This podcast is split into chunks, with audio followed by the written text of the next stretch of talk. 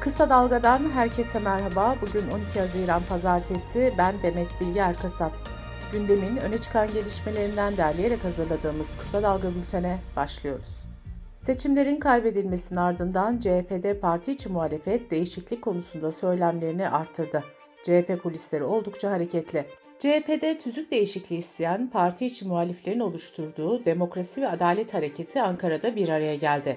Toplantıda tüzük kurultayında değiştirilmesi önerilecek maddeler üzerinde çalışmalar yürütüldüğü belirtildi.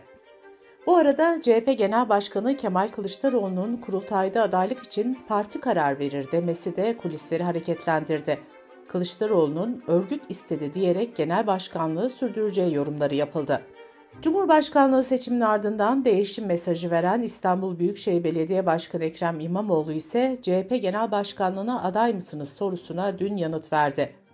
İmamoğlu, benim aday olduğum tek bir şey var. Ülkemizde aynen İstanbul'da olduğu gibi büyük bir değişim, dedi. HDP ve Yeşil Sol Parti 6-7 Haziran'da Ankara'da yapılan parti meclisi sonuç bildirisini yayımladı. Seçim sürecine dair öz eleştiriler bildirde dikkat çekti. Bildirde ayrıca seçim sonrasında ortaya çıkan tablo konusunda da uyarılar yapıldı. AKP ve MHP'nin Kürt sorunundaki politikalarında ısrarcı olacağı belirtilerek barış ve demokrasi mücadelesini büyütmekte ısrar edeceğiz denildi. 14 Mayıs seçimlerinde AKP listelerinden meclise giren 4 Hüdapar vekili kendi partilerine geçiş başvurusu yaptı. İttifaklarından ayrılan partilerle birlikte Hüdapar'ın da eklenmesiyle meclisteki parti sayısı da 16 oldu.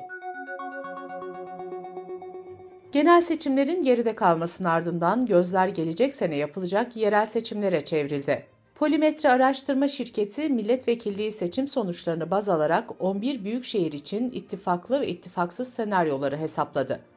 Araştırmaya göre CHP ittifak yapmasa bile İzmir, Mersin, Muğla ve Antalya'yı kazanıyor. İstanbul, Ankara, Adana, Mersin, Muğla, Hatay ve Balıkesir içinse ittifak kaçınılmaz görünüyor.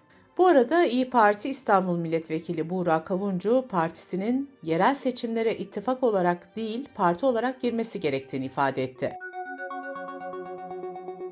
Deva Partisi Genel Başkan Yardımcısı Burak Dalgın, yapay zeka ile soru önergesi hazırladıklarını duyurdu. Dalgın, önergeyi hafta başında meclise sunacaklarını belirtti. Dalgın, siyaseti insan-robot işbirliği çağına ısındıralım diye konuştu. Türkiye'nin çeşitli bölgelerinden dün deprem haberleri geldi. Erzurum'un Aziziye ilçesinde 4.6, Kuşadası'nda 4.3 ve Adana'da 4 büyüklüğünde depremler kaydedildi. Bugün Dünya Çocuk İşçiliği ile Mücadele Günü. Uluslararası Çalışma Örgütü ve UNICEF'in verilerine göre dünya genelinde 160 milyon çocuk çalıştırılıyor. Bunlardan 63 milyonu kız ve 97 milyonu da erkek çocuk. Afrika çocuk işçiliğinde en üst sırada yer alıyor.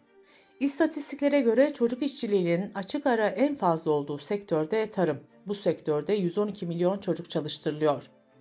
Dünya Çocuk İşçiliği ile Mücadele Günü'nün bu yılki teması ise herkes için sosyal adalet, çocuk işçiliğine son olarak belirlendi. Türkiye'de ise TÜİK verilerine göre 15-17 yaş arası çocuk işçi sayısı 619 bin. SGK'nın 2022 verilerine göre Türkiye'de ucuz iş gücü olarak kullanılan çırak ve stajyer sayısı ise 2 milyon. Okul öncesi ilk öğretim ve orta öğretim okullarındaki yaklaşık 19 milyon öğrenci 16 Haziran Cuma günü karne alarak yaz tatiline girecek. Deprem bölgesindeki öğrencilere yönelik telafi programları ise 1 Ağustos 1 Eylül'de uygulanacak. Lise son sınıf öğrencileri ve mezunlar da 17-18 Haziran'da yüksek öğretim kurumları sınavına girecek. Kısa Dalga Bülten'de sırada ekonomi haberleri var. Türkiye'de milyonlarca emekçi ilgilendiren asgari ücretin belirlenmesi için oluşturulacak komisyon yarın ilk toplantısını yapacak. Komisyon, işçi, işveren ve hükümetten beşer kişi olmak üzere 15 kişiden oluşuyor. Asgari ücret belirlenirken başta enflasyon olmak üzere ücretler ve geçim üzerindeki tüm rakamlar masaya yatırılıyor. Türkiye'de istihdamdaki toplam işçilerin neredeyse yarısı asgari ücretli. Bugün net asgari ücret ise 8507 lira. Eski Çalışma ve Sosyal Güvenlik Bakanı Vedat Bilgin seçim öncesinde asgari ücret için 500 dolar vurgusu yapmıştı. Dolarda son bir haftadır devam eden hızlı yükselişin ardından 500 doların karşılığı 12 bin liraya yaklaştı. İşveren ise 400 dolar seviyesinin korunmasını istiyor. Birleşik Kamu ise asgari değil gerçek ücret istiyoruz diyerek asgari ücretin bürüt en az 25 bin lira olmasını istedi. CHP Genel Başkan Yardımcısı Ahmet Akın, akaryakıt fiyatlarına art arda yapılan zamlara tepki gösterdi. Ahmet Akın, 14 Mayıs'tan bu yana benzinin 4 lira 18 kuruş, motorunun 3 lira 59 kuruş zamlandığını söyledi. Akın, Gabar müjdesi akaryakıtta zam yağmuruna döndü diye konuştu. Ankara Ticaret Odası Başkanı Gürsel Baran ise döviz kurlarında yaşanan artışı fırsata çevirerek ürünlere zam yapan vurguncular olduğunu söyledi. Gürsel Baran yaptığı açıklamada dövizdeki artışı fırsatçılığa, zam vurgunculuğuna çevirmeyin dedi. Cumhurbaşkanı Erdoğan'ın imzasıyla Hafize Gaye Erkan'ın Merkez Bankası Başkanlığı'na atanmasına ilişkin karar resmi gazetede yayınlandı. Erkan'la birlikte dünyada kadınlar tarafından yönetilen Merkez Bankası sayısı 23'e yükseldi. Merkez Bankası Para Politikası Kurulu faiz kararını 22 Haziran'daki toplantıda belirleyecek. Politika faizi şu an %8,5 seviyesinde. Amerika'nın önde gelen yatırım bankalarından Goldman Sachs ekonomistleri politika faizinin %40'a çıkarılması gerektiğini belirtti. Küresel piyasalarda bu hafta ABD Merkez Bankası'nın, Avrupa Merkez Bankası'nın ve Japonya Merkez Bankası'nın faiz kararlarını yakından takip edecek. Analistler bazı merkez bankalarının beklentilerin aksine karar almasının Fed'in gelecek hafta açıklayacağı faiz kararına yönelik tahminlerde de oynaklığa sebep olduğunu dile getirdi. Dış politika ve dünyadan gelişmelerle bültenimize devam ediyoruz. Ukrayna Devlet Başkanı Zelenski, ülkesinin uzun süredir hazırlandığı Rusya'ya yönelik karşı saldırılara başladıklarını açıkladı. Zelenski, operasyonlara ilişkin detaylı bilgi paylaşmadı. Batılı ülkelerin tank ve uçak dahil askeri ve maddi anlamda desteklediği Ukrayna'nın yaz aylarında karşı taarruz başlatması bekleniyordu. Bu arada Rusya Devlet Başkanı Putin, Cuma günü yayınlanan bir röportajında Ukrayna kuvvetlerinin taarruza başladığını ancak başarısızlıkla sonuçlandığını söylemişti. NATO Genel Sekreteri Stoltenberg'in görev süresi Ekim ayında doluyor. Rusya ile NATO arasındaki gerilimin en üst düzeyde olduğu bir dönemde böyle hassas bir siyasi göreve kimin geleceği de dünya gündeminin ilk sıralarında yer alıyor. Bugüne kadar Cumhurbaşkanı, Başbakan ve Bakan düzeyinde birçok ülkeden çok sayıda isim geçti. Bu kez yeni genel sekreterin kadın olması da gündeme geldi. Ancak NATO ülkelerinin çoğu Rusya ile gerilimin çok yüksek seyrettiği bir dönemde Stoltenberg'in görevde kalmasını ve görev süresinin uzatılmasını istiyor. Eski ABD Başkanı Donald Trump'a gizli belge soruşturması kapsamında hazırlanan iddianamede 7 ana başlıkta toplam 37 maddelik suçlama yöneltildi. Donald Trump, ABD ve başka ülkelerin savunma kabiliyetlerine ilişkin gizli belgeleri almak ve soruşturmayı çeşitli şekillerde engellemeye çalışmakla suçlanıyor.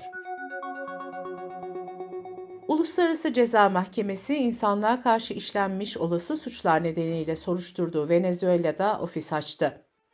Birleşmiş Milletler müfettişlerinden oluşan bir ekip Venezuela yargısının Maduro'ya yönelik muhalefeti bastırmak için insan hakları ihlallerini sürdürdüğünü söyledi. Almanya'da iktidardaki koalisyon partileri genel seçimlerde oy kullanma yaşını 18'den 16'ya düşürmek istiyor. Birçok genç bu fikre sıcak bakıyor ancak fikri desteklemeyenler de var. Alman Çocukları Koruma Birliği ve Alman Çocuk Fonu ise daha radikal bir öneri sunuyor ve seçme yaşının 14'e kadar düşürülmesini istiyor. Uzmanlar anayasada gerekli değişikliklerin yapılması halinde yaklaşık 1,5 milyon yeni seçmenin sandığa gideceğini söylüyor. Hali hazırda Avrupa'da sadece Malta, Yunanistan ve Avusturya'da 16 ya da 17 yaşındaki gençler genel seçimlerde oy kullanabiliyor. Kolombiya'da 1 Mayıs'ta içindeki 7 kişiyle kaybolan ve 17 Mayıs'ta enkazı bulunan uçaktaki 4 çocuk sağ bulundu. Günlerce çocukların sağ bulunması için yoğun bir arama faaliyeti yürüten Kolombiya ordusu haberi mucize olarak duyurdu. Kurtulanlar içinde 11 aylık bir bebeğin de olduğu belirtildi. Amerika'da gözaltındayken emniyet kemeri takılmadığı için kaza yapan polis minibüsünde yaralanarak felç geçiren Randy Cox isimli kişiye 45 milyon dolar tazminat ödenecek. Bültenimizi kısa dalgadan bir öneriyle bitiriyoruz. Bağış Erten, Batuhan Herdem ve Uğur Vardan unutamadıkları Şampiyonlar Ligi finallerini anlatıyor. Rejenerasyonu kısa dalga.net adresimizden ve podcast platformlarından dinleyebilirsiniz. Gözünüz kulağınız bizde olsun. Kısa Dalga Medya.